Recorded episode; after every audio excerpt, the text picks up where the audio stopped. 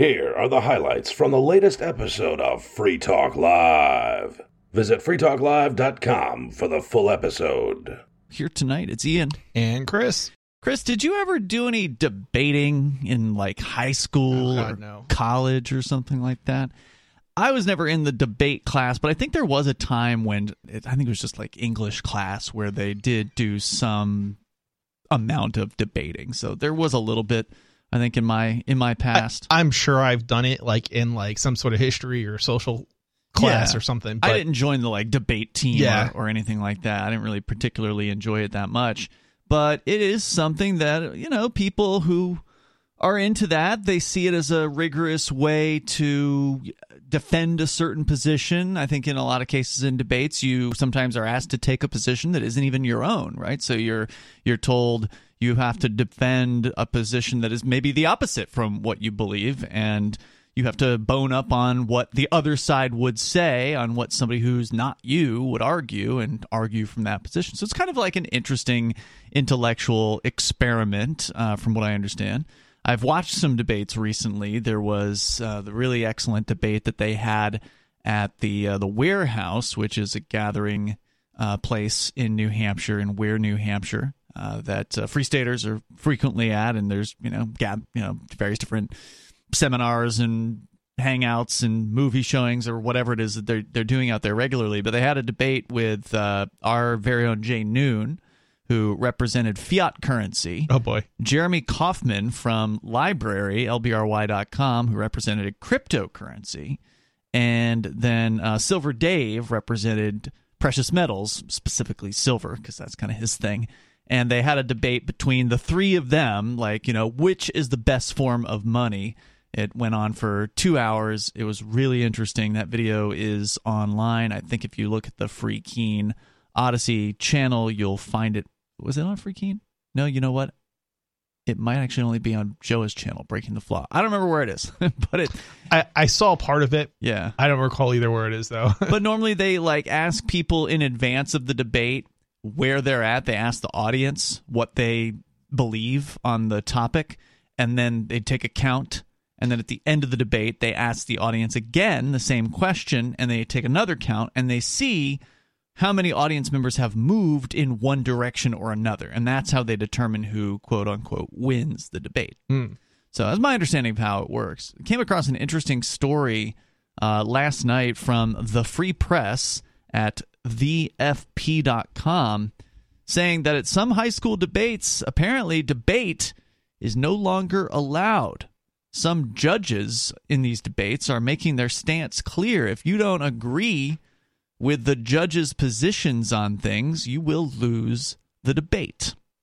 So here's the story.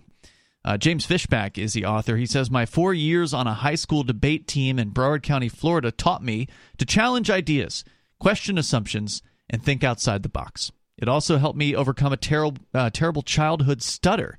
And I wasn't half bad. I placed ninth my first time at the National Speech and Debate Association Nationals, sixth at the Harvard National, and was runner up at the Emory National. After college, between 2017 and 2019, I coached the debate team at an underprivileged high school in Miami. There, I witnessed the pillars of high school debate start to crumble. Since then, the decline has continued from a competition that rewards evidence and reasoning to one that punishes students for what they say and how they say it. First, some background. Imagine a high school sophomore on the debate team. She's been given her topic about a month in advance, but she won't know who her judge is until hours before her debate round. During that time, perhaps she'll pace the halls as I did at the 2012 national tournament in Indianapolis. She'll scroll on her phone to look up her judge's name on a website called Tabroom. That's not tap room, it's T A B R O O M, tab room, a public database maintained by the NSDA, that's the National Speech and Debate Association. That's where judges post their quote unquote paradigms, which explain what they look for during a debate. If a judge prefers competitors not quote uh, unquote spread, speak a mile a minute, then debaters will moderate their pace. If a judge emphasizes impacts, the reason why an argument matters, debaters adjust accordingly. But let's say when a high school sophomore clicks on Tab Room, she sees that her judge is Lila Lavender. the 2019 national debate champion, whose paradigm reads, quote, before anything else, including being a debate judge, I am a Marxist Leninist Maoist. I cannot check the revolutionary proletariat science at the door when I'm judging. I will no longer evaluate and thus never vote for rightist capitalist imperialist positions slash arguments. In the past few years, however, judges with paradigms tainted by politic, uh, politics and ideology are becoming common. Debate judge Subham Gupta's paradigm reads, quote, if you are discussing immigrants in a round and describe the person as illegal, I will immediately stop the round, give you the loss with low speaks, meaning low speaker points, give you a stern lecture, and then talk to your coach. I will not have you making the debate space unsafe. Wow. Yeah. Yeah. So this person is saying that words, specific words, are off limits. And look, I don't disagree with the opinion. I personally don't like calling people illegal. I think it's a ridiculous uh, position to take. Yep, same here. But that doesn't mean that if somebody said something in a debate that I was somehow the judge of, uh, that you know I disagreed with, shouldn't take the judges shouldn't take that stuff into factor.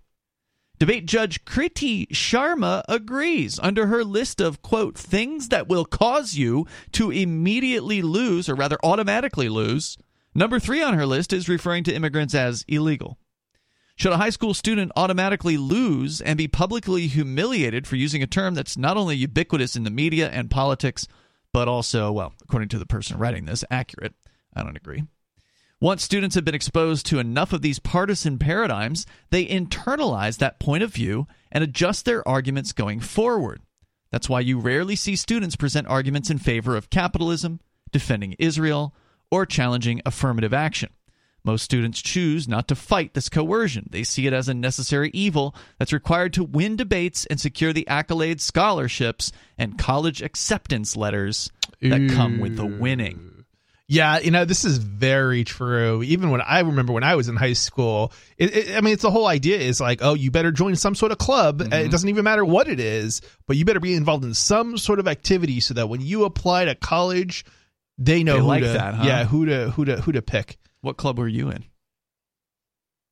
I, that's a good question. I don't even remember the name of the club, uh, but I I did actually. I was in a club for you know you know for basically because that's what the that's what you know they that's what the college people advised Right. you know? It's like it, it's it's i think you know it's kind of interesting but i feel like it it was almost a way to kind of weed out the kids who were uh they couldn't they couldn't weed kids out based on race anymore so they weeded them out based on whether they were not they were in a club. And of course all the white kids then joined a club and you know but i don't know. I don't know if that was the case or not but that's what it seemed like to me So, I mean, in a way, this debate restriction story here is for the students that are participating in it, just kind of like an introduction to what they're going to likely experience in college, right? Which is teachers that have a specific political viewpoint. We hear about it all the time.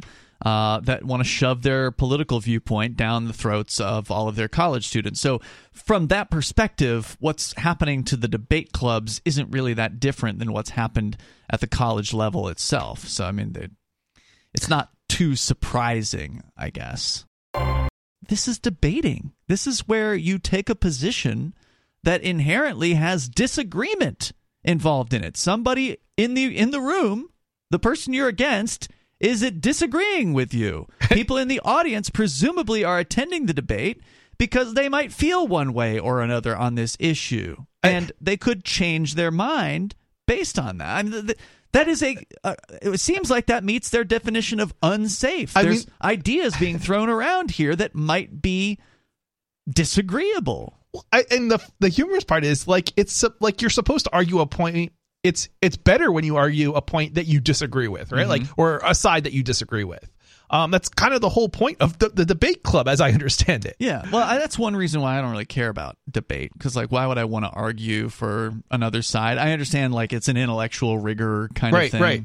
It's just not Well, it's me. it's entirely about the intellectual aspect of it. Yeah. you know. So the idea that you would like not debate it or like Yeah, it just sounds crazy. Or, or not, or be afraid to tread into a certain area. Be be afraid to tread into certain arguments. Be afraid to make certain points because you're worried that somebody is going to get their panties in a wad about what you say. I mean, I, how would you even argue, like, for example, immigration, right? How would you argue against illegal immigration but not use the word illegal immigration or illegal Undo- or- undocumented worker. So okay, so I guess you could maybe do it, but it just it it does seem very bizarre. This is the t- kind of tiptoeing, this politically connect or politically correct speak that has gone completely off the rails now. I mean, it was bad 20 years ago, but it's even worse now.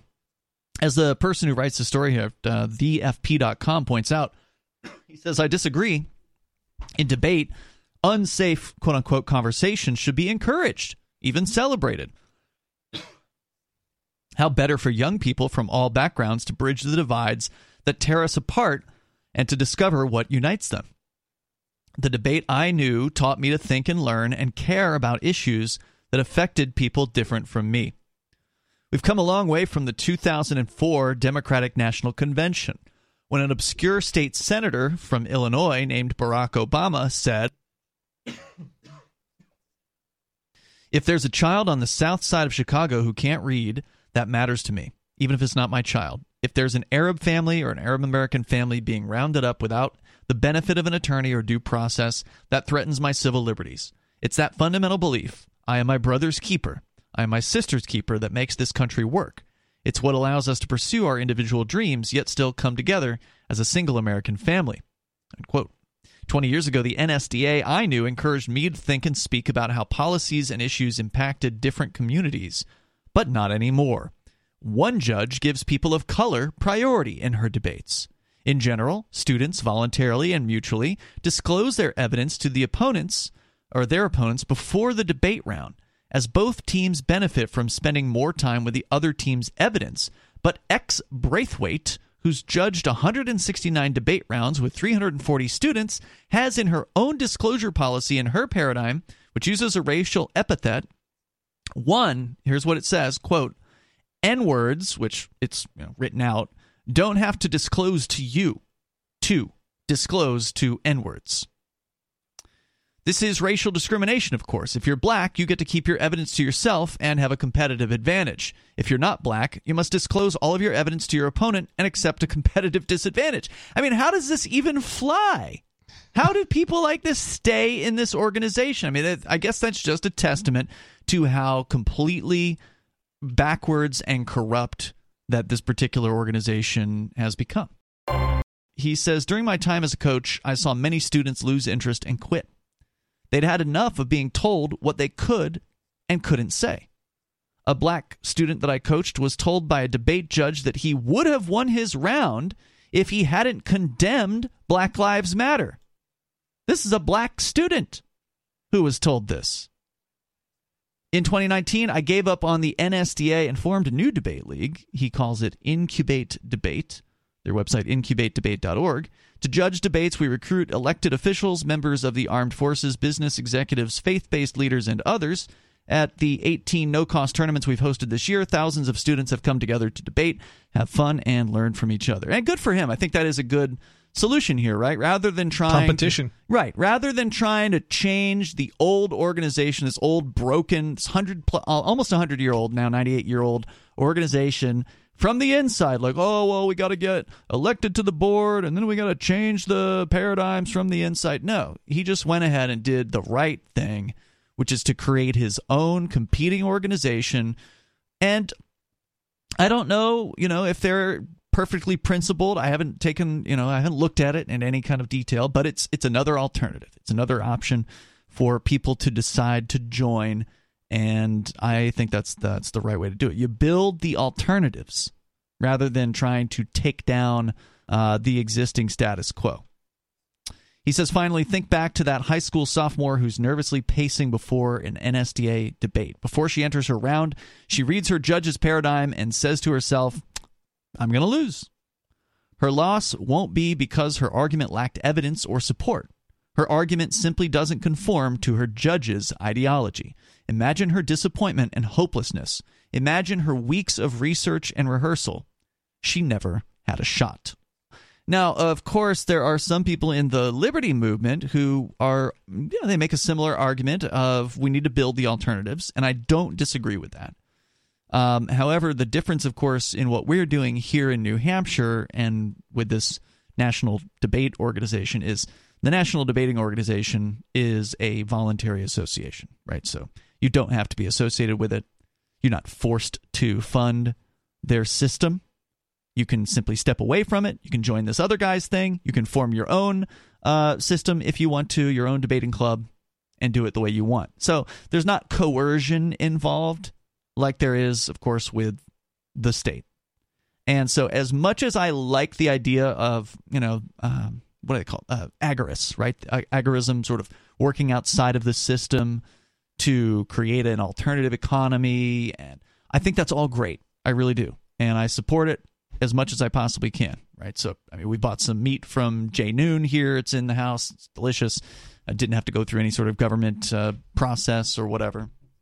And there's a lot of this community here in New Hampshire where people are buying and selling things from other people within the community. There is this sort of agorism going on.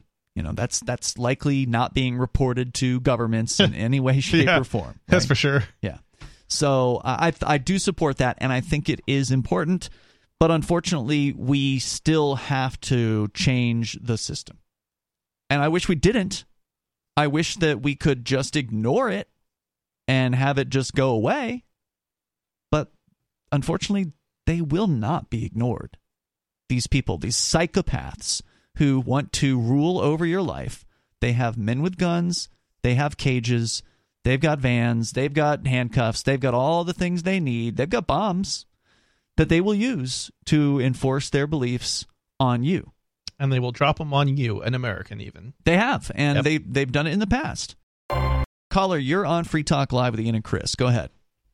My name's Robin. Robin, you're on the air. What's on your mind? So I was listening. I'm sorry I haven't been listening tonight because y'all don't broadcast live. We're in my area. I was oh, listening okay. to a podcast the other day, um, and you, you guys were talking about kratom. Yeah. Um, and there was some discussion about methadone and Suboxone and Subutex, and I happen to be a prescriber of those substances. Oh, all right. Um, I work in a rehab facility um, treating opioid addiction. Um, and I just wanted to correct a few things. The first thing sure. I wanted to say is I don't want people that have an addiction to opioids to be afraid to get on methadone, Suboxone, and Subutex. Um, they are much safer than what's out there, especially since what's out there now isn't even heroin. It's actually fentanyl cut with sugar alcohol. There's there's mm. not any heroin out there. Really? Um, at least uh, at least in my area, yeah. Okay. Everybody's testing and, positive for just fentanyl. Wow. And where are you um, calling so from? South Carolina. Okay. Yeah, and so there's no way for them. They'll say they're using a gram a day or something like that, but mm. they're trusting math of these folks cutting the fentanyl into the sugar alcohol. So, frankly, legalization, I'd prefer to deal with heroin and and pills Absolutely. than fentanyl. but um, the thing about kratom is that I have seen people get addicted to kratom. Mm-hmm. Um, and have a harder time coming off it. They've tried to use it to come off of heroin or fentanyl, as the case may be, and they tend to escalate the doses and keep using more and more and more. Whereas I have seen multiple times success with people coming off of opiates using buprenorphine, which is Subutex and Suboxone, and methadone. They're a lot longer acting than kratom. They're hmm. definitely a lot longer acting than fentanyl and heroin. Um, because they're so long acting, you would have to taper down slowly and it takes a while. But I have had multiple patients be successful with coming off of them slowly and they weren't able to get off of the shorter acting opioids. Anyway, it was just driving So let me just make sure I understood what you're saying there, Robin. You're saying in your experience as somebody who is involved in this you know side of helping people with breaking these mm-hmm. addictions, you've seen people try kratom and they haven't had mm-hmm. as much success to use kratom to break a harder opiate addiction as you've right. seen people with uh, using Suboxone, for instance to break yes. heroin addiction. And and I, I, what they end up doing is trying to break the the heroin or fentanyl mm-hmm. addiction, mm-hmm. and they end up addicted to the kratom. They end up there. There was talk on the podcast the other night about somebody who was using crazy amounts of kratom. Mm-hmm. Just like any other drug, I think there's there's you know certain people that can use drugs without becoming addicted certain Right. people who I, I honestly think have a pre- genetic predisposition to become addicted and unfortunately i don't think you know who that if that's you until it bites you. Yeah. um but so i'm i'm not you know i'm not for like making stuff illegal. None of my patients have come in looking for recovery because it's illegal. Um it, it, you know making stuff illegal doesn't solve the problem. But i just at the education part i i I, I have more faith, I guess, because I deal with them every day in buprenorphine and methadone as ways to get off of opiates than kratom.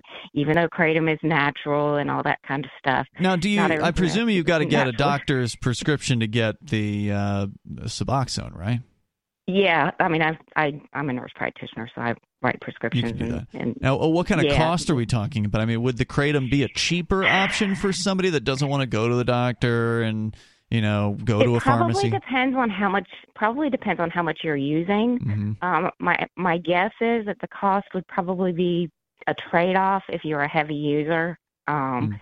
There's things like GoodRx that you can use for the prescription drug program. If you have insurance, a lot of times insurance will cover some of the stuff. Um, Hmm. So if you're a heavy user, if you're a heavy user of like fentanyl and heroin, the cost is it's cheaper to do buprenorphine and methadone. It just is. hmm Um, but kratom, I'm not as aware of what the prices are, but but my guess would be it's probably a few hundred dollars a month to be on methadone or Suboxone or Subutex, and my guess would be a heavy user would probably be spending a few hundred dollars a month. Um, someone could probably call in and correct me on that if I'm wrong. have you seen any success stories with kratom? I personally haven't, but then you have Mhm. to keep in mind I'm not looking for them per Right, se. When people right. come in to see me, they're they're they're in trouble and They- looking right, they're help. already you know it hasn't worked. Whatever they've tried hasn't worked. They're coming to see. right. I got a Yeah, question for you. yeah. What's what is the amount of time that it takes to get off of these drugs?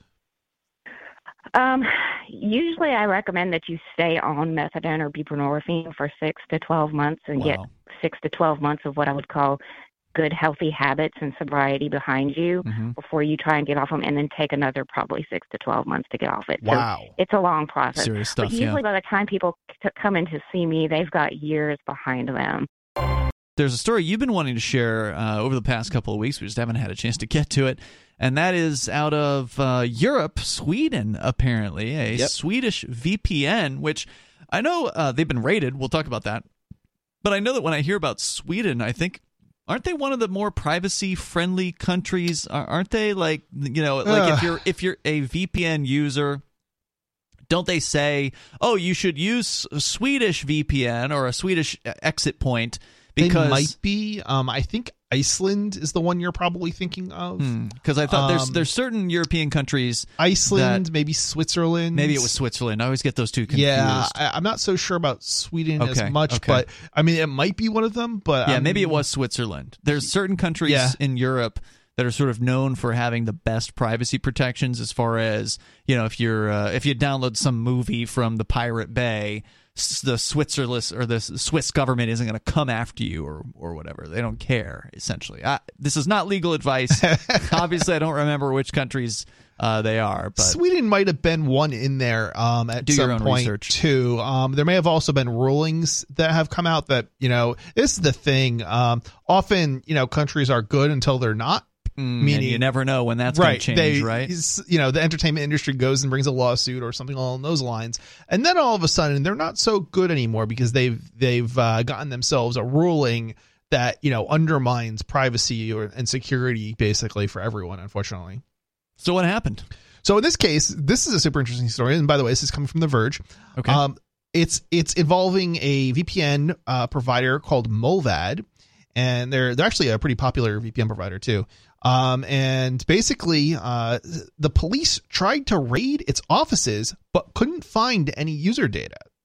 And this is important Hmm. because this is what you want when it comes From a to VPN. from a VPN provider. Because there's some of them that claim they don't log your data, but how do you really know right what they're doing? And the thing is, it's often the case that VPN providers are lying about these things. Hmm. And the reason in part it's or they're telling myths they're half truths right so there's something called a session log it's essential for like providing vpn services and all it is is while you're connected to the vpn obviously they know who you are right so if say you, you, have know, an account. yeah presumably. you have an account right um You- they know what your IP address is. Well, so you have usually when we're talking about VPN providers in this type of scenario, we're talking about a shared IP. So the question is, are they logging what websites that particular account is going to? Mhm. That's the question. And if and you they're basically not, have to trust them. right, if they're when they say no logging, they're not doing that. But they're talking about writing an actual log file to like a hard disk or something along those lines. Mhm. All right. But session logs aren't that. They're just in memory temporarily while you're connected to the VPN. If you, if say, for example, uh, Mullvad was rated while you were connecting to the Mullvad VPN, Mhm. well, they could throw in, they could take a look, they could bring up a log on the screen, the session log, and they could see that you're connected to some, you They know- see what's happening in the Right. moment. right in the moment exactly. Mhm. So it's that's why I say it's a little bit of a half truth when that when when companies say VPN providers say they're not logging. Sort of, it's true, um, but obviously for the internet to work, yeah. Well, yeah, you got to know where a person's going Right. so you can get them there, right? Yep. So, um, but what this does say tell me is that uh, they're not permanent. They're not making any permanent logs. Unlike many other VPN services, Mullvad doesn't require an email address to sign up, and instead of instead it generates a random account number for Huh. all, all users. Wow, that is unusual. Um, yeah, I mean, how useful that is, um, you know, it's it, it's sort of somewhat debatable, but um, certainly not having an email address or a phone number or other you know information tied to your Yeah, that's to an account more anonymity. is definitely the way to go. Mhm. Um, there's a couple of different ways that you can do this, and if they're not the only provider like this, So their viewpoint is that look, uh, we don't need to know your email address for verification purposes because you're going to have to pay for the service. So as long as you can pay for the service, we don't care if you have an email on file, right? Yeah. Yeah. Um there's also other ways to sort of deal with the problem, like for example, not store not keeping databases of account information alongside the the billing information. Mm, okay. Um so if you separate the two. Hmm. So unless until somebody gives you the information for their their account, you can't renew the like both pieces of information. You can't renew the subscription. I see. Uh, only uh, Mullvad says this is the first time in its 14 years of Wow. operating a VPN that police have issued a search warrant. And company CEO Jan Johnson tells The Verge he doesn't know exactly what they were looking for. Huh. Interesting. Even if I, I wonder, I wonder if uh, the Swedish authorities even knew what they were looking for. Uh, Doesn't sound because like it. it's on behalf of the German authorities. Mhm. But I mean, you think they would, they must, but who knows? Yeah, that's interesting. They don't even know. Yeah. Even if the authorities had seized its servers, Johnson says that police wouldn't have found anything due to its strict policies against keeping data. In a statement to The Verge, Christian Good for them, by the way. And there's another good reason to do this beyond just trying to help your customers protect their privacy. Another good reason is if you don't have the data, you can't turn it over. And that means that uh, whatever stupid requests that the government's going to make, you know, they're going to issue subpoenas to you saying, give us all the blah, blah. Sorry, I don't have anything to give you. Yep. So that's a that's a time saver, right? Because Yep. otherwise, if you have the data, then you got to have an employee go on the task of digging up the information, printing it out, and then sending it. And all whatever stupid nonsense you have to do to jump through those hoops. If you don't have the data, you just like psst, quick quick little letter. Sorry, we don't have that. Have a nice day. Time saved, It- money it- saved. It really is. Um, and you know what's interesting is that there was um, there was a data regulation act actually at one point in Europe, and I think it got overturned if I recall. Um, and basically that required providers like VPN providers and ISPs to log your traffic. Um, so kind of interesting Hmm. note because um, that's no longer the case. Uh, Christian a spokesman for the Sweden's National Operations Department says that members of the Swedish Cybercrime Center, operating under the Swedish Police Authority, executed the search warrant in response to a European investigation order concerning a serious cybercrime. So Hmm. It doesn't say Germany here, but I think it was Germany that was on behalf of. uh, declined to comment any further, citing uh, local legislation and the fact that this isn't a Swedish investigation. We filed in peculiar. We find it peculiar that the National Operations Department of the Swedish police make this search warrant visit now for the first time in our 14 year history, Johnson tells The Verge. They should know by now how our service works. Yeah, and you know what's interesting is that yeah, you would think that in sometime in the last 14 years that a letter would have been sent to them requesting information and they would have declined it because they don't have the well, information. They would have learned that. It's it's kind of a bigger thing. Like this is the th- this is the thing with governments, law enforcement and uh you know judges, lawyers is that they assume that the internet works a certain way and their their understanding of how the internet works is actually flawed hmm. because they think like an IP address is a person, right? And it's not no. a person. It's not a, even a household. An IP address is just it's it's it's a means of routing data. Mm-hmm. And in many countries as I pointed out earlier, you might have a whole country behind a single IP address. It's crazy. So you know this I, this assumption that they make in many cases when it comes to you know issuing warrants and things of that nature it, it's just it's it's entirely flawed.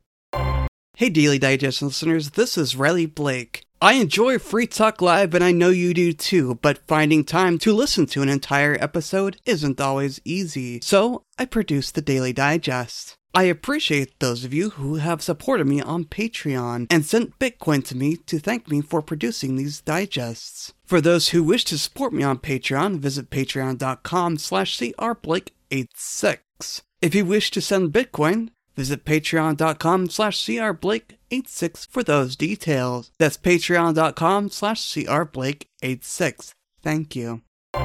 Alu Axelman is on the line with us here from libertyblock.com. Hello, Alu.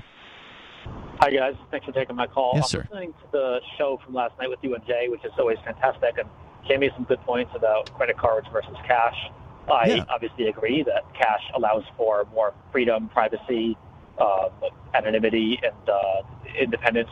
Um, he mentioned that with credit cards, the big banks or whoever supplies the credit cards uh, finds value in it because they can harvest that data. I don't know exactly how oh, much yeah. data they get, but I'll tell you one creepy story that I discovered started happening three, four, or five years ago. Hmm. I I paid with a credit card at some random store. I think I was in Carolina visiting my brother, a store I've never been to, and I got an email receipt and I remember thinking, wow, that's a little disturbing. How is my email connected to my credit card? So you didn't give the um, store your email address, but nope. they emailed you a receipt. Nope, exactly. And it wasn't like just an email like from Chase. It was like an email like from whatever North Carolina Bagels. Like, Whoa! You know, and you had never been to this store before. No, no. Okay. So let me speculate here. I, I, bet what they did was there's a database where they're logging a hash of the credit card number, uh, and then they're assigning that an email address, and then another store may not even be the same chain mm. is using they're tied into the same. They're hashing database. that credit card number, looking up the hash, and a pulling the email address to be able to send you an email, even though you didn't provide it. Uh oh. We lost we lost that sentence there, Alu. Can you say that again? Sorry, sorry. Yeah, the other thing is during the January 6th Fed intervention, mm-hmm. Bank of America uh, volunteered. They weren't even asked. Oh, unfortunately, you're in a pretty bad uh, cell there. You're saying something about Bank of America regarding January 6th. One more, one more shot. Yeah, Bank of America voluntarily gave a lot of the data to the feds around the, the January. Oh yeah, of course they any, did. Any customer who was um, buying anything from a gun store or was in the D.C. area within wow. that entire time frame. They gave to the feds so that they could target them. Without a warrant, you're just saying they just said, "Oh, yeah. we're going to help you." They voluntarily gave it, mm-hmm. Uh, this is exactly why uh, people should be using things like cryptocurrencies mm-hmm. um, because they give you an opportunity to put to put a distance between you know yourself and potentially other malicious actors that want to use your information against you, like the banks, yep. and governments. Yep. Yeah. Great point. Disturbing story, Alu. Anything else you want to share? Yeah, I, I spoke to Aaron Day today, and he's running for president. He's a great free stater, great longtime liberty activist. And yeah. he's writing a book. It's coming out very soon. I believe it's called Countdown. It's going to be all about all of this stuff and how we can avoid mass tyranny. Um, and he focuses a lot on CBDCs, crypto, privacy, real money, ending the Fed, bank runs. So that book's going to be fantastic. So I want you to pick it up once that comes out. Yeah, I'm looking forward to it. I know Aaron reached out to me as well, and I think he's going to send a PDF over so we can check it out and then have him on to talk about it. So look forward to Great. that. And in other news, um, we just hit publish on two of my audiobooks, all both recorded by two different voluntarists, Cool. narrators, um, Articles of Secession and Blueprint for Liberty. Um, so that'll be three audiobooks finally up online. Excellent. And people can go to learn more about those at libertyblock.com. Yes, sir, and audioaxilon.com and Amazon. you know, was Sweden one of these privacy protecting countries? That was what was in my head. You said maybe it was Switzerland, and maybe it is also Switzerland. But according to uh, another I, competing, I think Iceland is, is one of the big ones, if I recall. Could be. Switzerland might be too, but I'm not sure. The, Switzerland is definitely or was in the past when it came to secret bank accounts, and, and yeah, so they that's changed that though. Yeah, that's not so much the case anymore. But Yeah. I'm not sure about the the privacy as far as the the data. But I think they also may be that too. So now this, just to be be clear, this article is a little old. It's from 2016. So what has changed in the last several years, I don't know. But at the very least, this does give you the impression uh, that Sweden is a fairly privacy centric place compared to other governments in the world. This is actually coming from another VPN competitor's website, which is ExpressVPN which is not an advertiser. Just I just you know, looking for information about Swedish privacy, and this is what came up. It says Sweden has a long history of privacy laws. As early as 1973, it became the first country in the world to enact a comprehensive statute that protects the privacy of personal data on computers. Sweden's commitment to privacy is so enshrined that when the EU passed a 2006 data retention directive, Yep, that's what I was talking about. the Swedish government decided not to play ball. The directive required EU states to ensure that all national internet service providers retain logs of their customers for their purposes of quote unquote investigation and prosecution. This data was required to be kept for a minimum of six months, and the mass harvesting was to begin no later than September 15th, 2007. Fast forward to 2010, and after three years of feet dragging, Sweden was taken to court by the European Commission because they had yet to implement the directive. The European Commission sought a fine for every day that Sweden had not had the law in place. Obviously, the court action was a kick up the backside, and the Swedish government has toed the line ever since. Just kidding, says uh, the author here. Of course they haven't. It would take a further two years of Sweden clinging to Lady Liberty, screaming, don't wanna, not gonna, before anything changed. The requirement was finally put into place in 2012 but not before Sweden was forced to pay a hefty 3 million euro fine to the European Commission. Uh, you know, this just is a good reason to point out why you don't want to be part of a union or the, like be it the United Right. States or part of the European Union. Being part of these unions, they come with strings attached. Oh, yeah, big and this time. is the same reason why people were so uptight about the masks. Or taking money from the U.S. federal government in New Hampshire over the masks, It's Right. because they had strings attached. Yeah, exactly right. Good reason to secede peacefully from whatever these organizations are. The lengthy delay was caused by arguments over how best to balance privacy laws and the desire to combat crime. Uh, but this- Balance? There's no balance. You've Yeah. just eliminated privacy if you're requiring them to log. However, the dance didn't end there. In 2014, the Court of Justice of the European Union invalidated the Data Retention Directive. Ah, so I was right. The court found it seriously interfered with human rights. So, pretty much as soon as the ruling was announced, Bahnhof, which is one of Sweden's leading ISPs, started destroying all the data they were obligated to hold. Bahnhof CEO uh, Jon Karlung also said that Bahnhof would stop retaining new data immediately. Of course, So you know what I'm wondering though is so when they have this directives in Europe, Mm-hmm. it it's the states that are obligated to then implement them into law into local law. I would Right. think that just because the Swedish Swedish or I'm sorry, the European Union directive was overturned at the European level, the law would still exist in Sweden that they passed. I don't know how all that works. I don't either, but I would think that it, the law would still exist until the Swedish government, you know, threw it out. It doesn't sound like uh, the ISP in this case gave a damn about that because they said here they just immediately started deleting the data. Right, and which is what makes me wonder uh, what the story is, if if if that is in fact the case, because that's what I would think would be the case. Dave Ridley is on the line uh, from RidleyReport.com. Go ahead, Dave.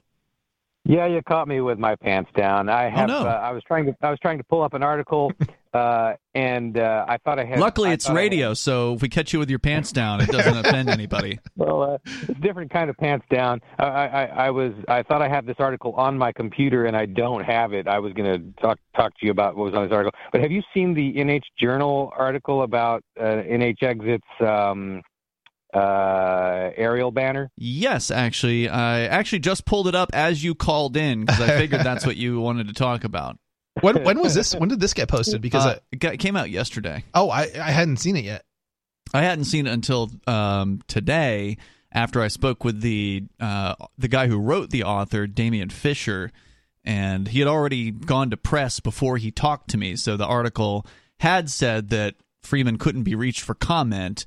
It has now been updated with uh, with my comments, which I hadn't even know. I didn't know that had happened yet. So I, I'm just now seeing this sort of the, the newer version of it for the first time. It's a bit of a slanted story. Of course as it is. Damien Fisher is uh, is wont to do, but uh, the headline, for instance, is convicted Bitcoin money launderer Oh, now God. wants now now wants New Hampshire to secede. yeah. Okay. So the the whole the whole NH exit thing has been going on like a decade. Okay. NH it's just exit- ramped up in recent Yeah. years. yeah, just it happened to coincide with the And the feds if anything, us. people responded to you know what happened with the crypto six thing. It, it it's the result of a lot of people supporting NH exit now, but it has nothing to do with yeah, like Yeah, the term NH exit, I mean, didn't really take off for the last couple of years. Until the last couple of years, the Foundation for New Hampshire Independence, of course, has been around for more than a decade at Right. this point, and I have been advocating for them for a very, very long time. I've been, I've handed out thousands of their flyers personally over the last decade. Uh, so to say that it that only now that I've been convicted uh, that I want to secede from the United States, ridiculous. But Dave, uh, what were well, your and NH exit was started long before you were convicted anyway. Yeah, I think Dave, you've been uh, repping NH Exit for some time, right? Yeah, I guess it goes back to 2016. It's just a, it's an off, you know, it's a sort of a child of Brexit in a sense. Right. Yeah. So, what were your Uh, comments on this uh, this story? Well, it was just the, the headline itself is so interesting. How you know he's, he's he's so this reporter is just so eager to hmm how can I push this just as far as I can without making a full blown libelous complete factual error. How can I make a factual error that's just implied, right? Yeah. So you know when he, when he says that you know uh, you just now it's like he makes it he's implying that you just now support independence because of the fact that you were targeted, right? That's what it that's what the the headline is meant to imply Right. without Well, and- quite And Ridley, you're the one who got it off the ground. You're the one who started it. You're the one who instigated it, not you. Well, to be fair, Dave is interviewed in the piece, so Dave Okay. gets uh, gets a couple of comments. Uh, Dave said, uh, "Washington is the reason we can't have nice things." He's quoted as saying in the story, and he does. Uh, he did quote you as saying, Dave, at that uh, quote in part. In part, this is a reaction to federal raids on New Hampshire's Bitcoin businesses. So maybe yeah, I mean, the whole idea with independence is it's supposed to be like a, a gas tank, and whenever the federal government does something, you turn that into a gallon of gasoline and you put it in your gas tank, right? Uh, and uh, over time, in theory, they start not handing you that. They start they stop doing things like that that help fill the gas tank. Does that make sense? Mm. He did update the story here to say Freeman said Friday the plane has nothing to do with his convictions and is not sure what Ridley is talking about. that doesn't sound like a thing direct quote, was it? What's that, That's another thing that he likes to that he likes to do is kind of make it look like we're all internally fighting.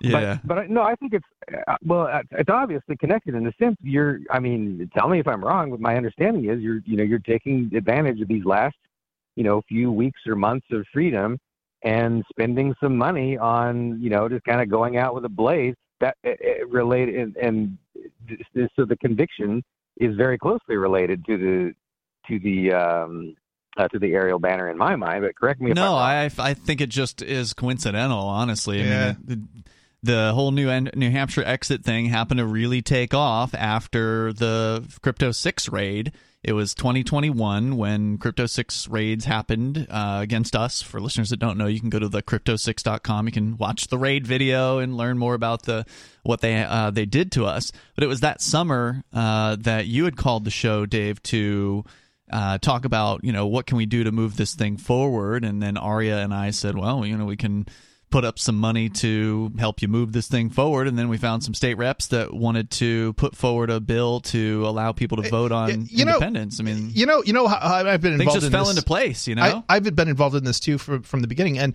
uh, you know the way I'm looking at it, not not the decade, but I mean like uh, you know, you know, the last five years. Yeah. But um, the um if you look at like the progression of things, I think you can attribute the support going from zero reps willing to support New Hampshire independence to 13 to the FBI raids involving the Crypto Six. But that had nothing to do with you supporting, you know, uh, independence because you supported independence long before that. Sarah, you're on Free Talk Live in New Mexico. Go ahead. Okay, so I'm on. I I got an interesting topic for you. So a woman is suing the Motel 6 here in Albuquerque in Carlisle because she was being raped and human trafficked at the hotel. Oh boy! And none of the, and then how about this? How about none of the employees helped her at all? How would the employees have known? Was it like obvious? Like, what did did this happen in the hallway? No, I think they they assaulted her in the um the front lobby or something mm-hmm. to force her or something like that, and then she asked for help. Mm. All the people that worked there, she asked for help. And really? what were they supposed to do?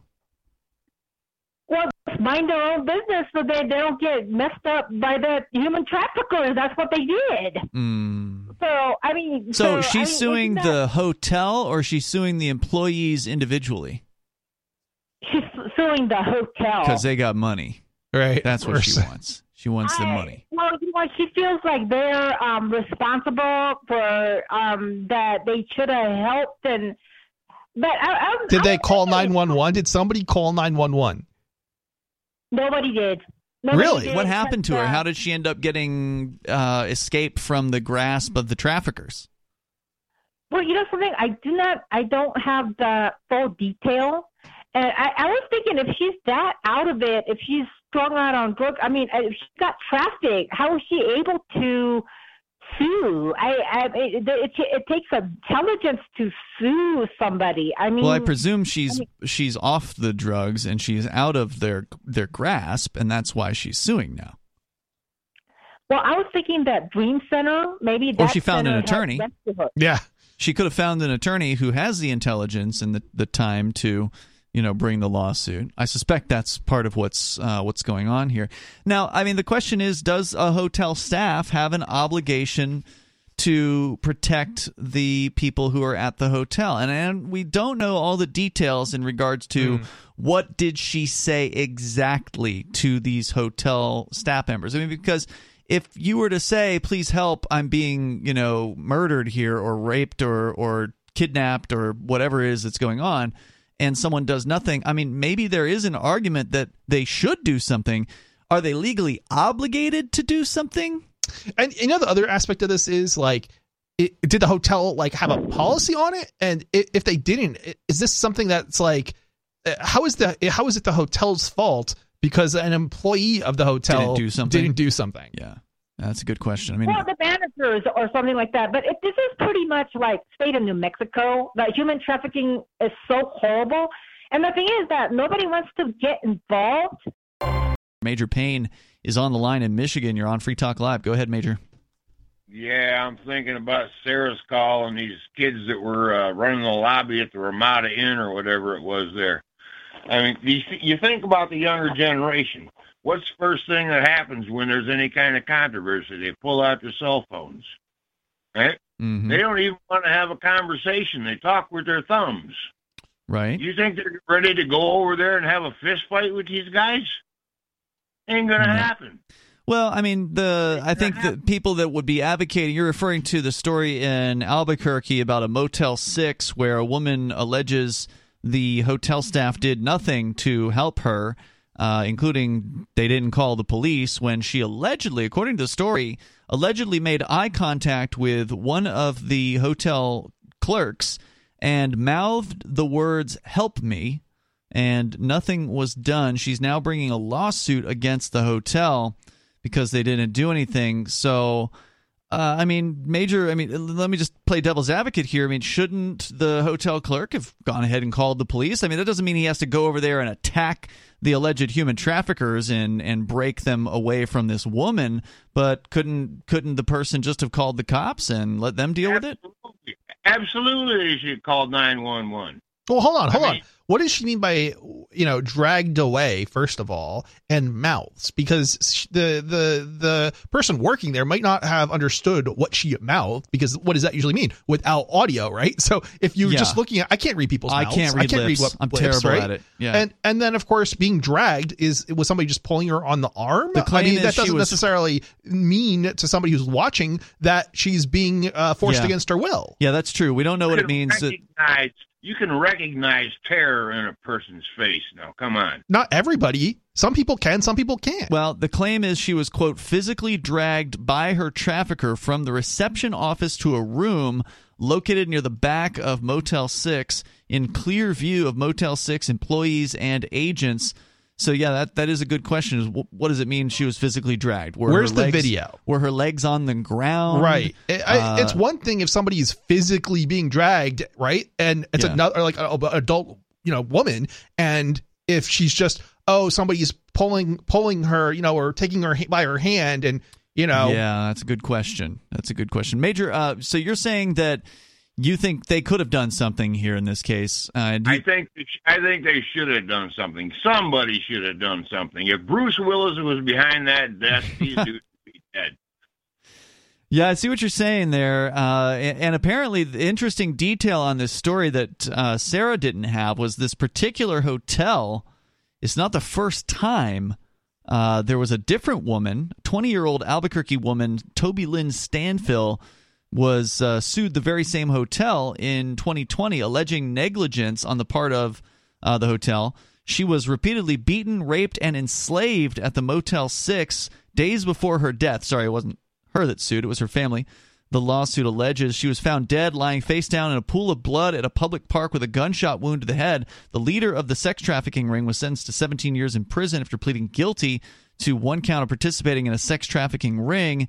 And Matthew Woods, uh, described as his enforcer, is serving an 18 year federal sentence. In that case, apparently the hotel paid out uh, and settled that particular case according to a different story here. So this particular hotel is allegedly, according to the Department of Homeland Security, sort of a known hotel for human traffickers. So this is uh, Motel Six doesn't have a good reputation. I was only brave enough to stay at one once, but I found crack flake remnants around. Yeah, You know, the, the TV was bolted down. The, the furniture was bolted down. The only thing that wasn't bolted down was the Gideon Bible in the drawer next to the bed.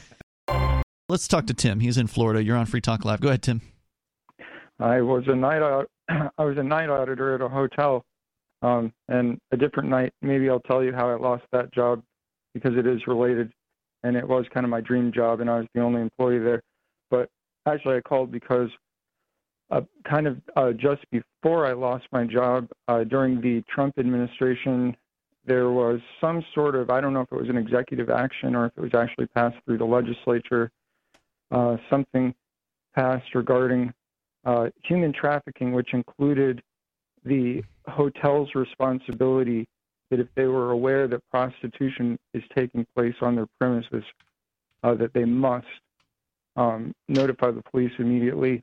Otherwise, they'll actually be implicated, uh, basically as providing. This is in Florida? Um, it's actually federal. Federal. Yeah, I think I remember Yeah. when this happened when they passed this law, and I thought it was it was dangerous. Yeah. Wow. they- they- yeah. That's crazy. um, basically, uh, basically, you know, if if you knew that it was happening at your hotel and you didn't say anything, How would you know? then you would actually be considered to be one of the not like one of the human. What traffickers, is but considered to be knowledge, term? though? I mean, this would have been at best a suspicion, at least according And- to the case that And we're again, talking about here. I think the other issue here is, uh, you know, even if you have a policy on this, what happens if the employee doesn't, uh, you know, abide by your policy that requires them to report it? Are you still liable, or are you not liable because you had a policy right. on it? Well, they let me go, um, and and it wasn't exactly the same situation. Um, I, I don't even want to get into it. But. Okay, but what what does it mean to have knowledge? Of this the situation, right? Like if somebody explicitly tells you something, then I guess right. you have knowledge. But in this case, well, you just I would say a reasonable, you know, what what would be considered a reasonable suspicion, like, um, you know, for example, it's a bunch of things. You know, you can't just profile someone and be sure because yeah, people dress up like that anymore. It's you mm-hmm. know, not just a prostitute that dresses up like that, but you know, you take all the facts about the situation, you know, who they're with, you know, what they're talking about like you you hear a lot of conversations in the front lobby, and um, but yeah, I don't know. Uh, she, probably she has some some legal grounds to sue mm. the hotel, whether whether it's right or wrong. Yeah, I mean, it does sound like they they've got a case simply because it already happened previously. There was somebody else who had a similar circumstance, and their family sued, and they got they got a settlement from uh, from the hotel owner. You just heard highlights from the latest episode of Free Talk Live. You can download full episodes, subscribe to our podcast, listen live, and more, all for free at freetalklive.com.